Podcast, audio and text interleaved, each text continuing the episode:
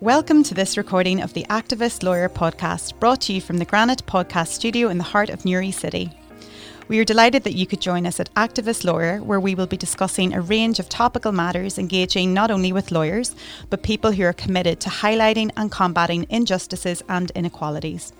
We will bring you our thoughts, but invite you to share yours.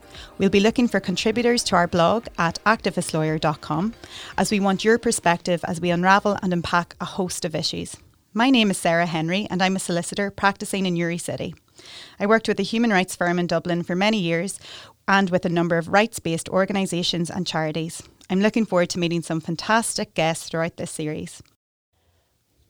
Hello, everybody. Thank you for joining us. I'm here with Jack in Hello, the studio everybody. here in sunny Newry today. Um, I just want to say thank you to everybody for their comments uh, regarding our last podcast recording, which was with Professor Colin Harvey.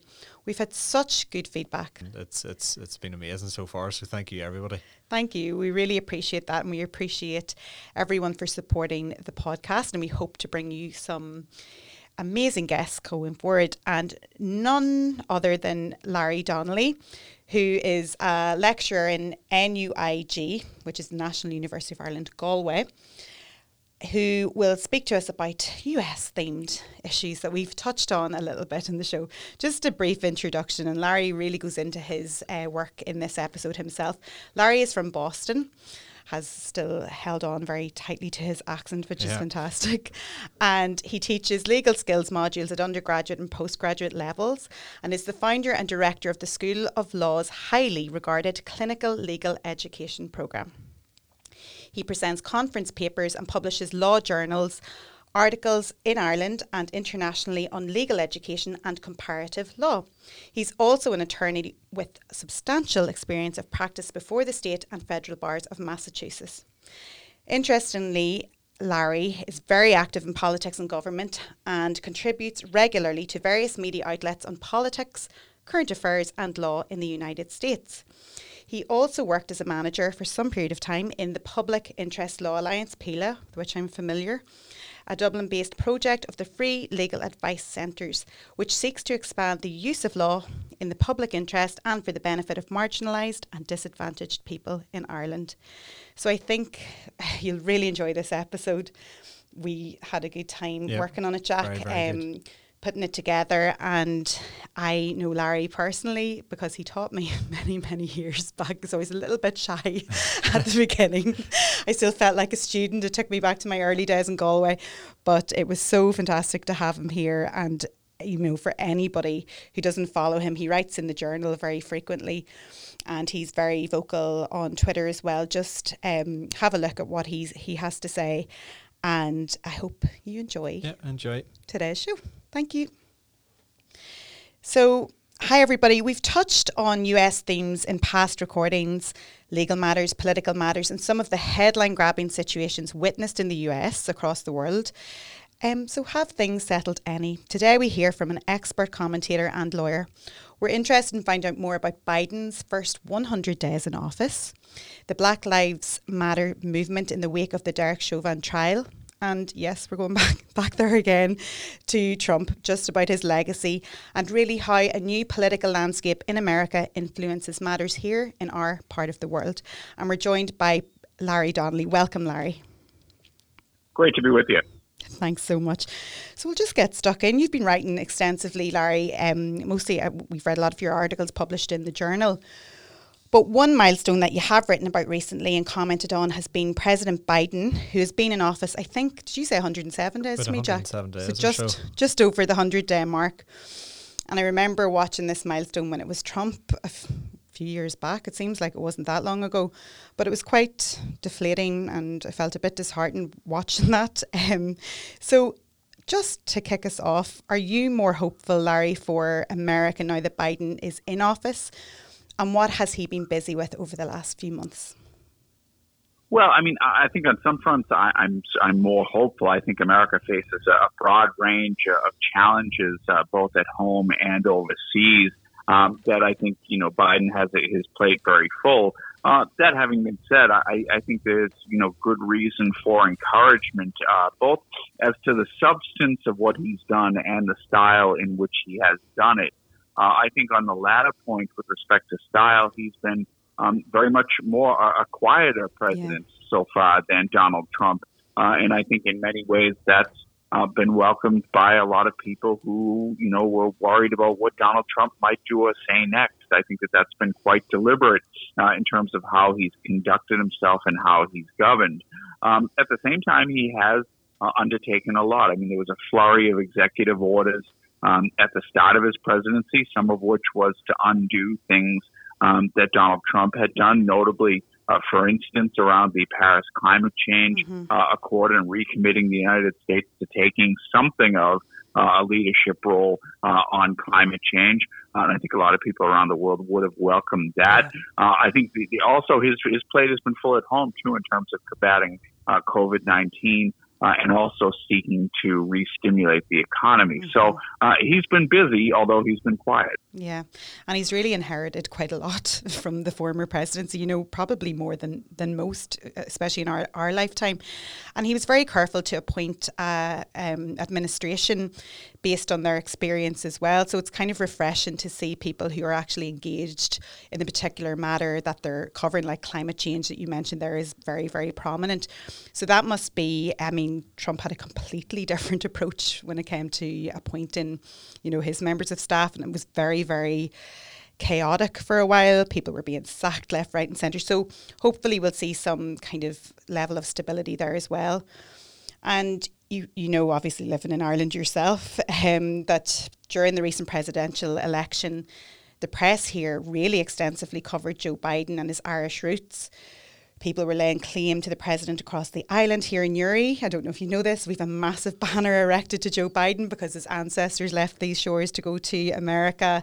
Carlingford again, another big banner. So we've already witnessed brief statements and commentary from both Biden himself and certain congressmen and women regarding the recent turbulence in Northern Ireland and also commenting on the US's commitment to uphold the Good Friday Agreement. So I'm just keen to hear from you in terms of a post Brexit Northern Ireland. With the topic of Irish unity looming here, how do you feel Biden will contribute to shape politics here? Or will he?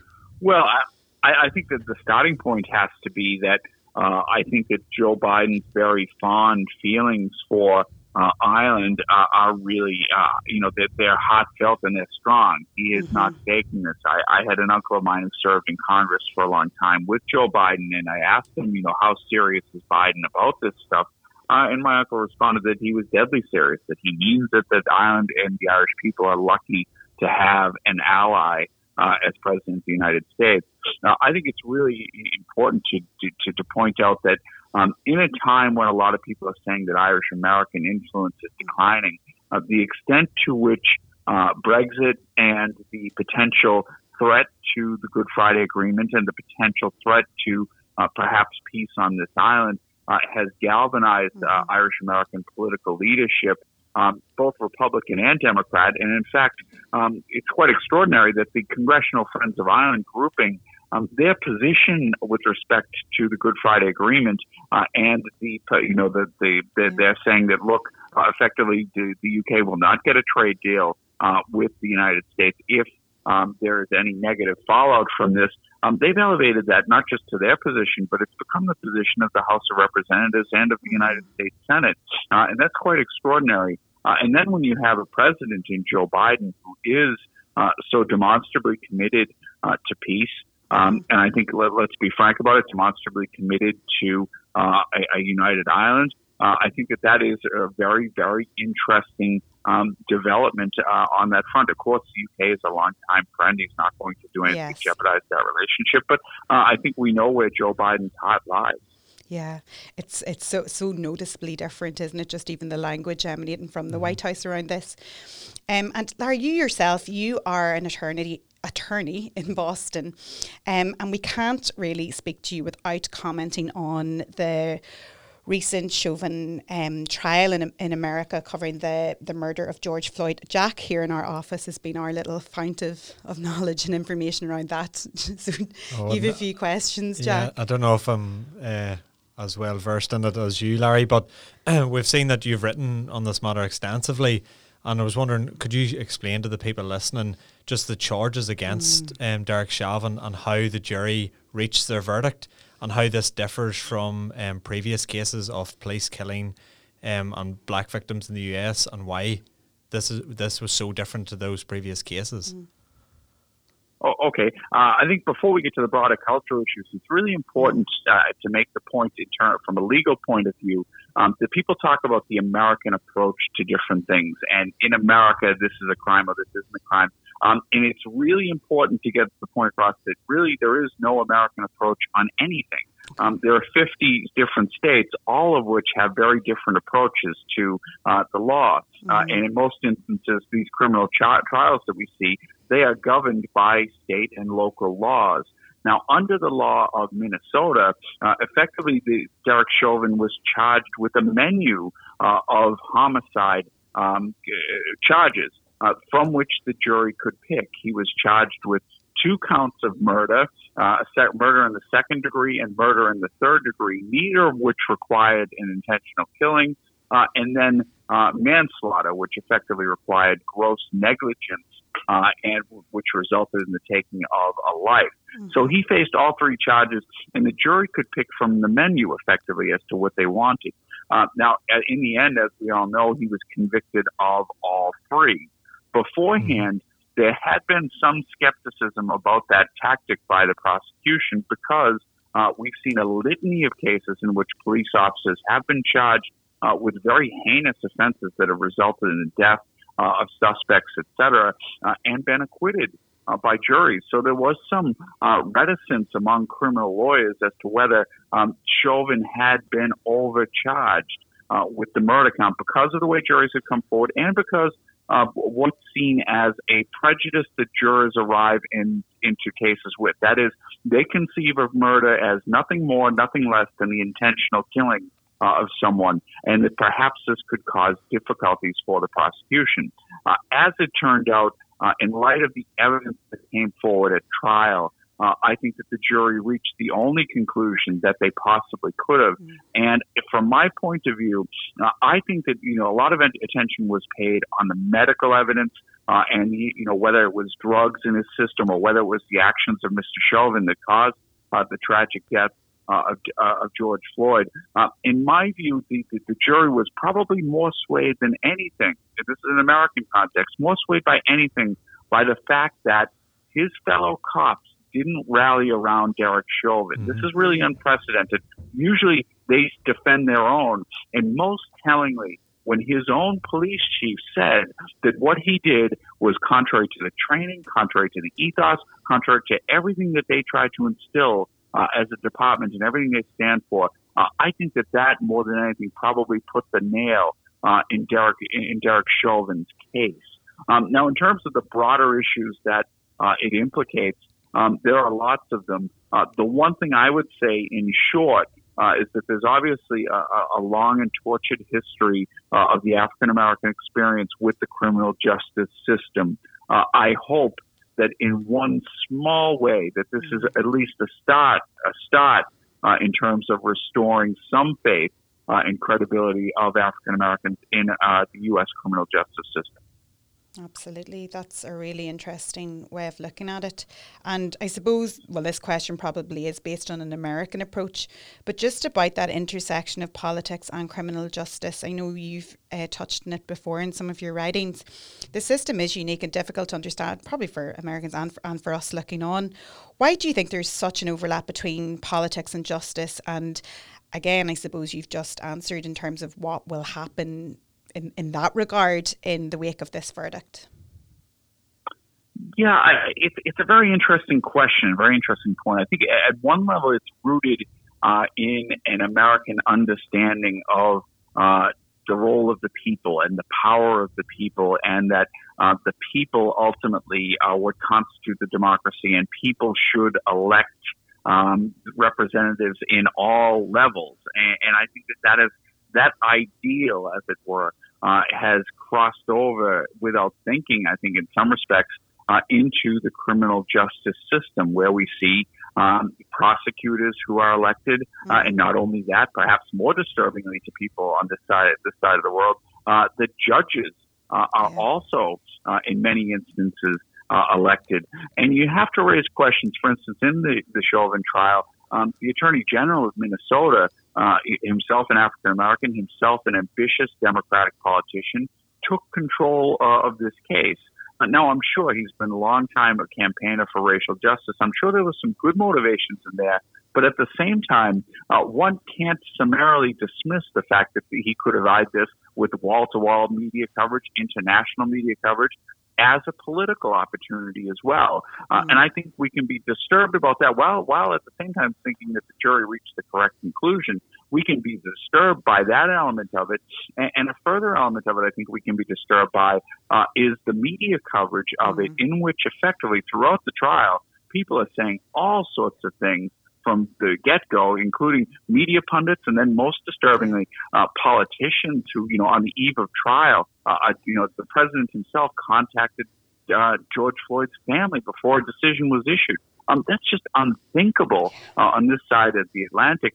Uh, and I think that, you know, again, the, my point being, this trial, while again, a lot of us probably take some gratitude, some gratification from the verdict, it did throw up a, lot of what uh, a lot of us find deeply troubling uh, about the administration of justice in the United States. Yeah, yeah um, Larry, we were actually coming on from your point about Biden speaking during, just before the verdict came out. Um, people in my class, obviously, I, I'm studying law, and we've been taught about the separation of powers between the different branches in our society and how important that is to have that separation. And once Biden came out and spoke about the trial and I think he said about uh, the the right outcome that he hopes for the right outcome. Yes. We were kind of stumped in our group mm-hmm. chat. People were writing in; they couldn't believe that he had said that, and they were wondering. I know that the the jury uh, probably didn't hear it at that point, but do you think that was a significant part him coming out and saying saying that just before the verdict came out, especially with the separation of powers that we know here?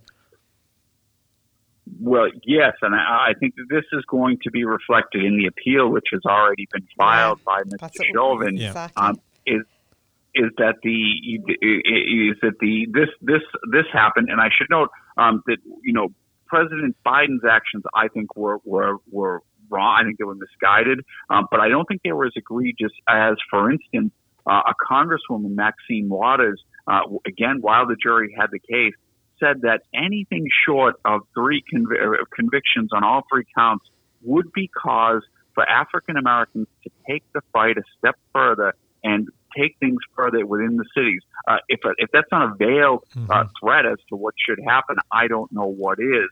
Um, now that is a real violation, uh, in my view, uh, of the separation of powers. Uh, and when it comes to the to this appeal, uh, all of this stuff will be in the offing, in particular because uh, the judge refused to sequester the jurors. Uh, he said to them, you know, don't watch TV, don't watch the news. Mm-hmm. Uh, to be quite frank, in you know an era when news and media permeates every aspect of our lives, I, I think that's a laughable uh, assumption to think that even if they wanted to avoid uh, coverage of the trial, that they could. Uh, so I think that, you know, again, one of the things, and again, this Congresswoman Maxine Waters, the President Joe Biden, um, they dearly wanted the outcome. I think there's no question about that that we've re- reached. It would be ironic if, due to their willful uh, disregarding of the separation of powers, that they were in some respects uh, accountable for an appeal that could well succeed uh, and perhaps uh, a trial having to happen all over again. Wow. So there's lots of food for thought there, even just about the process and the system yep. itself. And I mean, I, I, could spend hours trying to figure it out. And you're right about, um, you know, different rules and laws applying to different states. But just moving on a little bit culturally, then.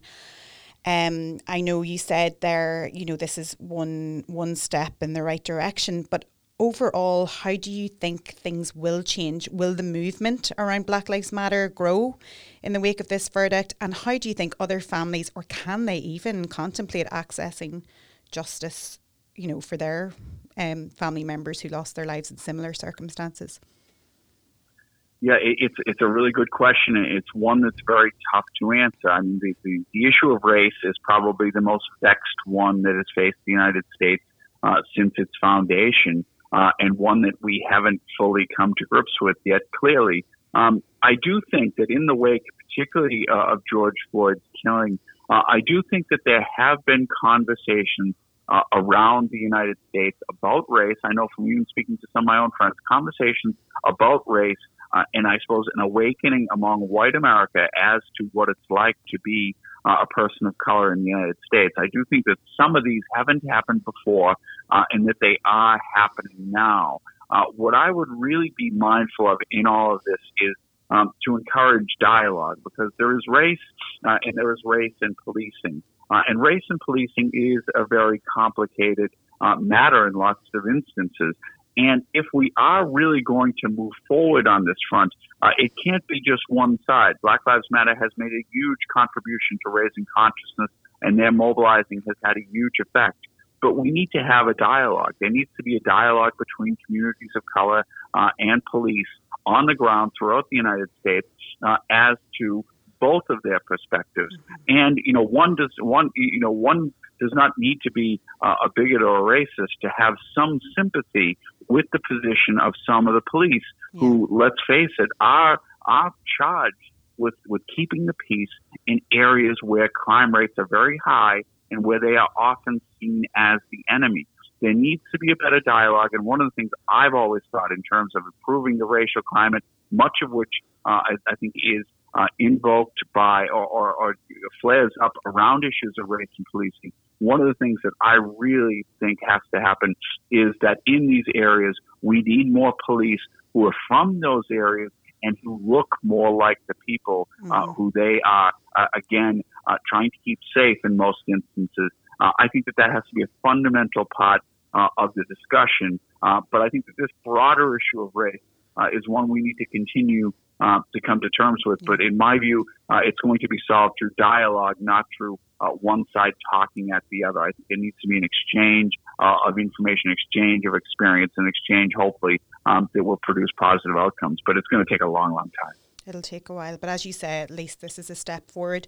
So, talking about going forward and bringing us back a little bit um, to um, perhaps darker days, Trump, as we know, is gone from the White House, but not necessarily gone. I think this week was it only yesterday or the day before? I think yeah. I heard about this new platform or some kind of blog or something.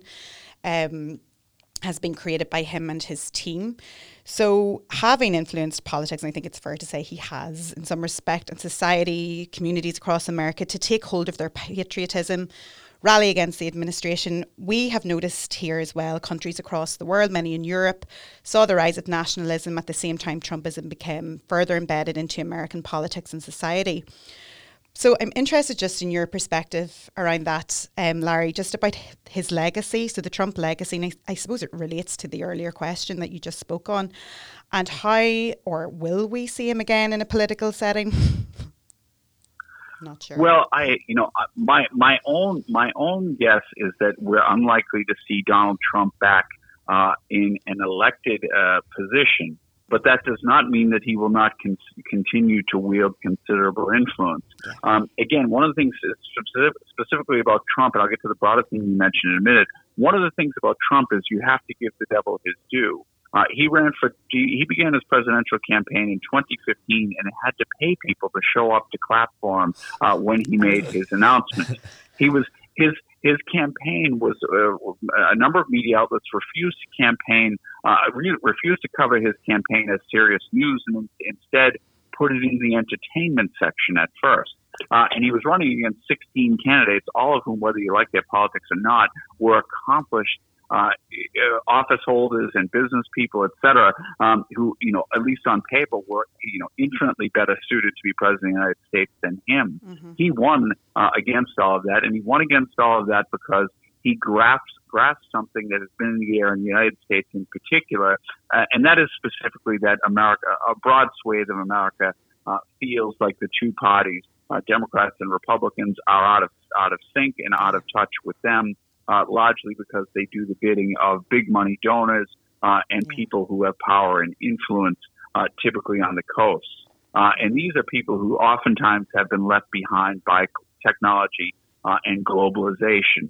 Uh, and they've effectively, with, with, with Trump grasping this and grasping that that's the way grassroots Republicans and grassroots conservatives were starting to feel, Trump rode those emotions and manipulated those emotions very, very successfully.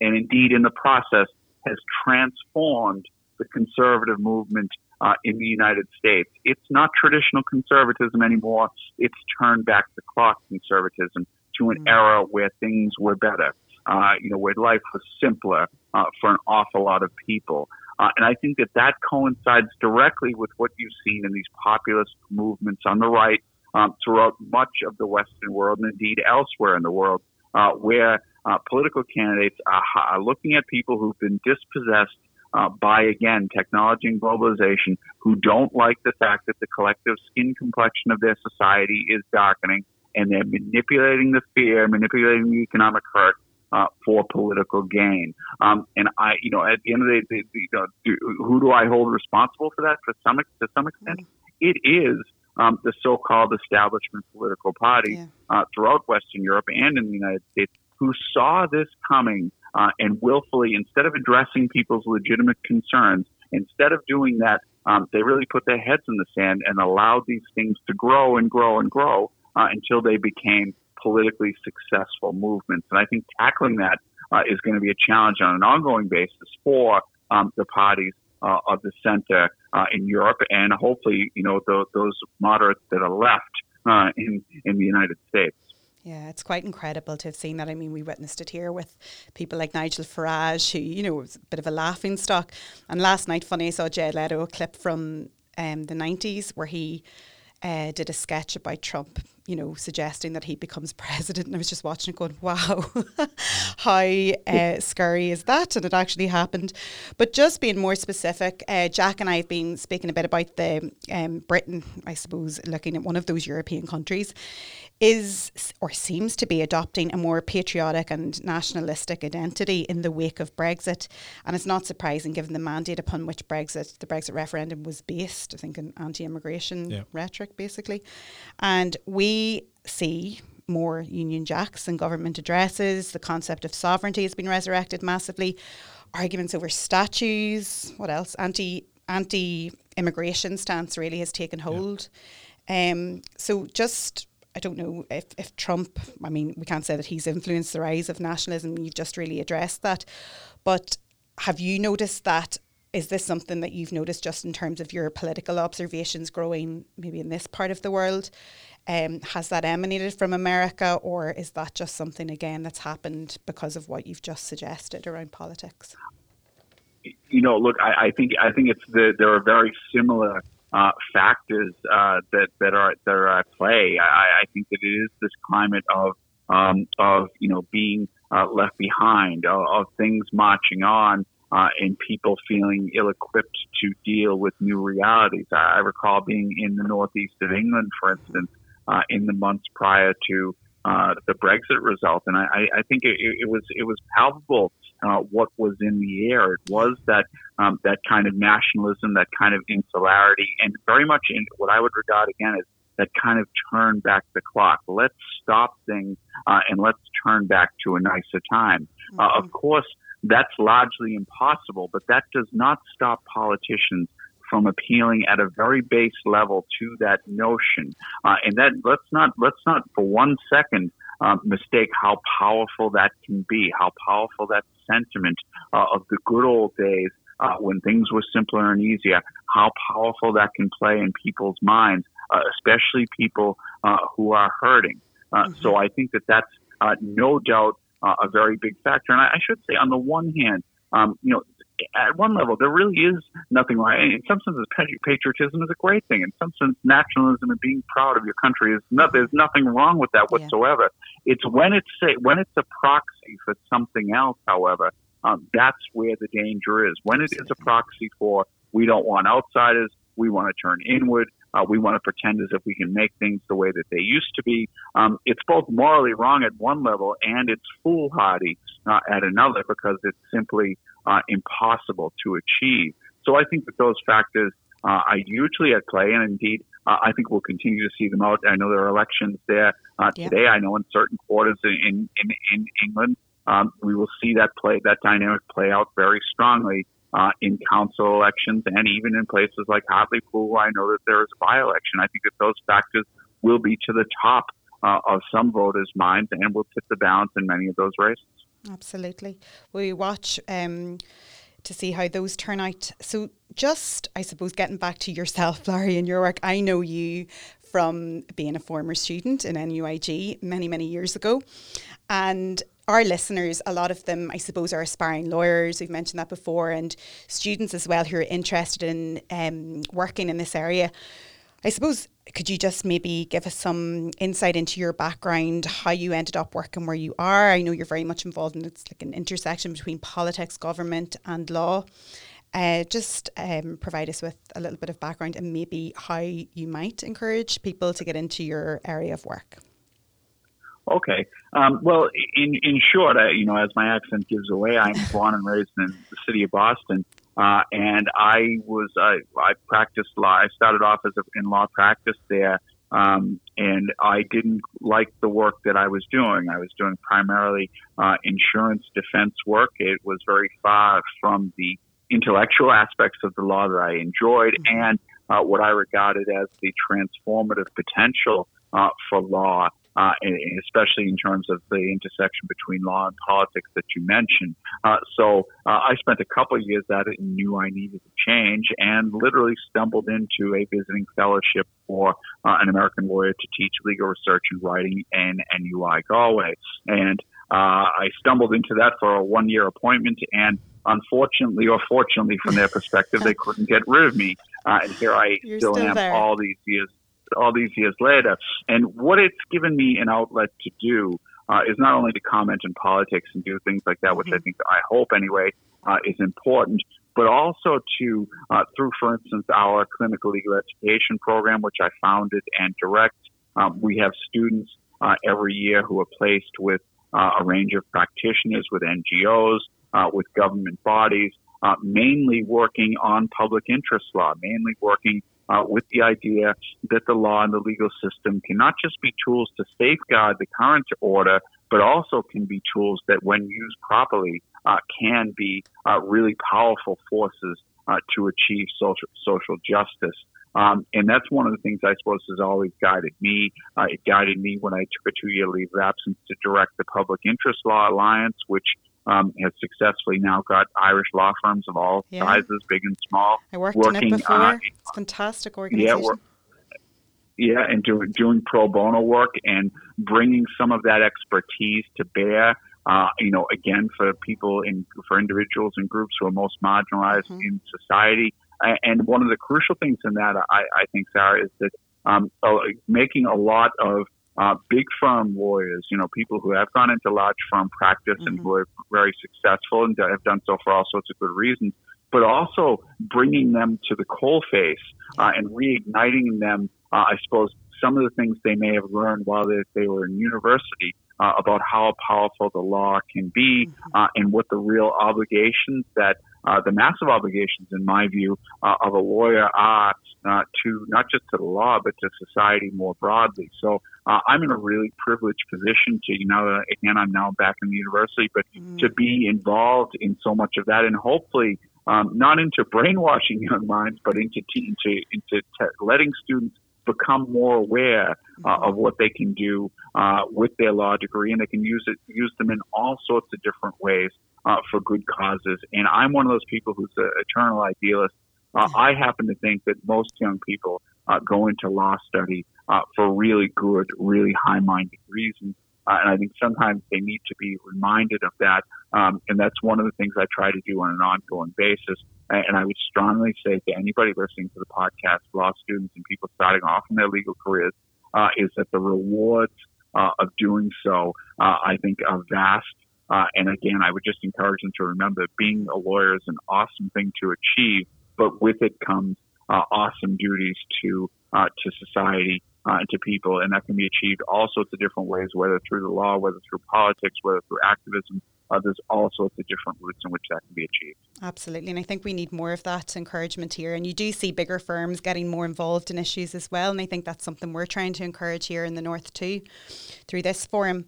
So, just finally, um, a question that we ask all of our guests: How important is activism in this era? Um, in your opinion, of course, this this podcast was born out of uh, the comments against activist lawyers, lefty lawyers, all the do-gooders out there.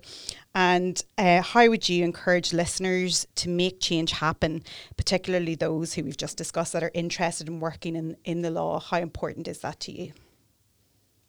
Yeah, I, I think it, I think it's hugely uh, important, and I, I, think that there are different uh, that can be taken in terms of advancing the causes that I think we all care uh, very deeply about. Uh, and one of the things that I that I might stress, and I might take a little bit different tack than, than others who commented on the question. Mm-hmm. One of the things that I'm very much into uh, in terms of lawyers uh, is their capacity to be advocates and to distill down distill that a little bit further, their capacity to persuade. Yeah. Um, there are blunt instruments in law and in the legal system, which of course have their place. But I think that activists can, especially the activists who are trained as lawyers, uh, can play a really powerful role in persuading. And that sometimes incrementalism, while it can be dismissed as uh, ineffective or tokenistic and, and too slow moving, et cetera, uh, I sometimes think that that's downplayed as how much it can achieve. Uh, and I think that uh, public interest law and public interest lawyers uh, who are as much about advocating and persuading uh, can make a significant difference over time because an awful lot of the time, uh, the changes and the things that we want to accomplish, uh, because of the systems that we live in, which are, again, I think the best of a bad lot of choices, they're democratic and they require oftentimes uh, popular will or majorities. Mm-hmm. Uh, I think that the persuasion and getting into that space, uh, and I think a law degree and law training helps significantly in that regard, can be every bit of, as effective uh, on in a whole range of different spheres uh, outside just the courtroom uh, or the parliament. So that would be one of the things that I think is really, really important to get across. Not to diminish the significance of that stuff, uh, but to say it has a, really, really crucial role. Uh, and I'd encourage people uh, to look at it from that point of view, as well as, of course, uh, the big legislative and courtroom victories. Absolutely. Well, they're great words to finish on and a real insightful perspective into that into that question that I'm sure people will really appreciate. Larry, thank you so much from Jack and myself for joining us today. It's been fantastic to go through all of those different but related uh, issues. Thank you and very much, Larry. My pleasure. It was great to be with you. We hope to have you back soon. Thanks. This podcast was recorded in Granite Podcast Studio. Interested in starting up your own podcast but don't know how? Granite Podcast Studio can help. Record your podcast in our state of the art studio, which is based in the heart of Newry City. Our studio has cutting edge and user friendly technology and can seat up to four people. We also provide an editing service for our team using your guidance and editing notes to provide you with a flawless finished product, leaving your listeners wanting more. For more information on how you can get started, visit www.granitepodcaststudio.com.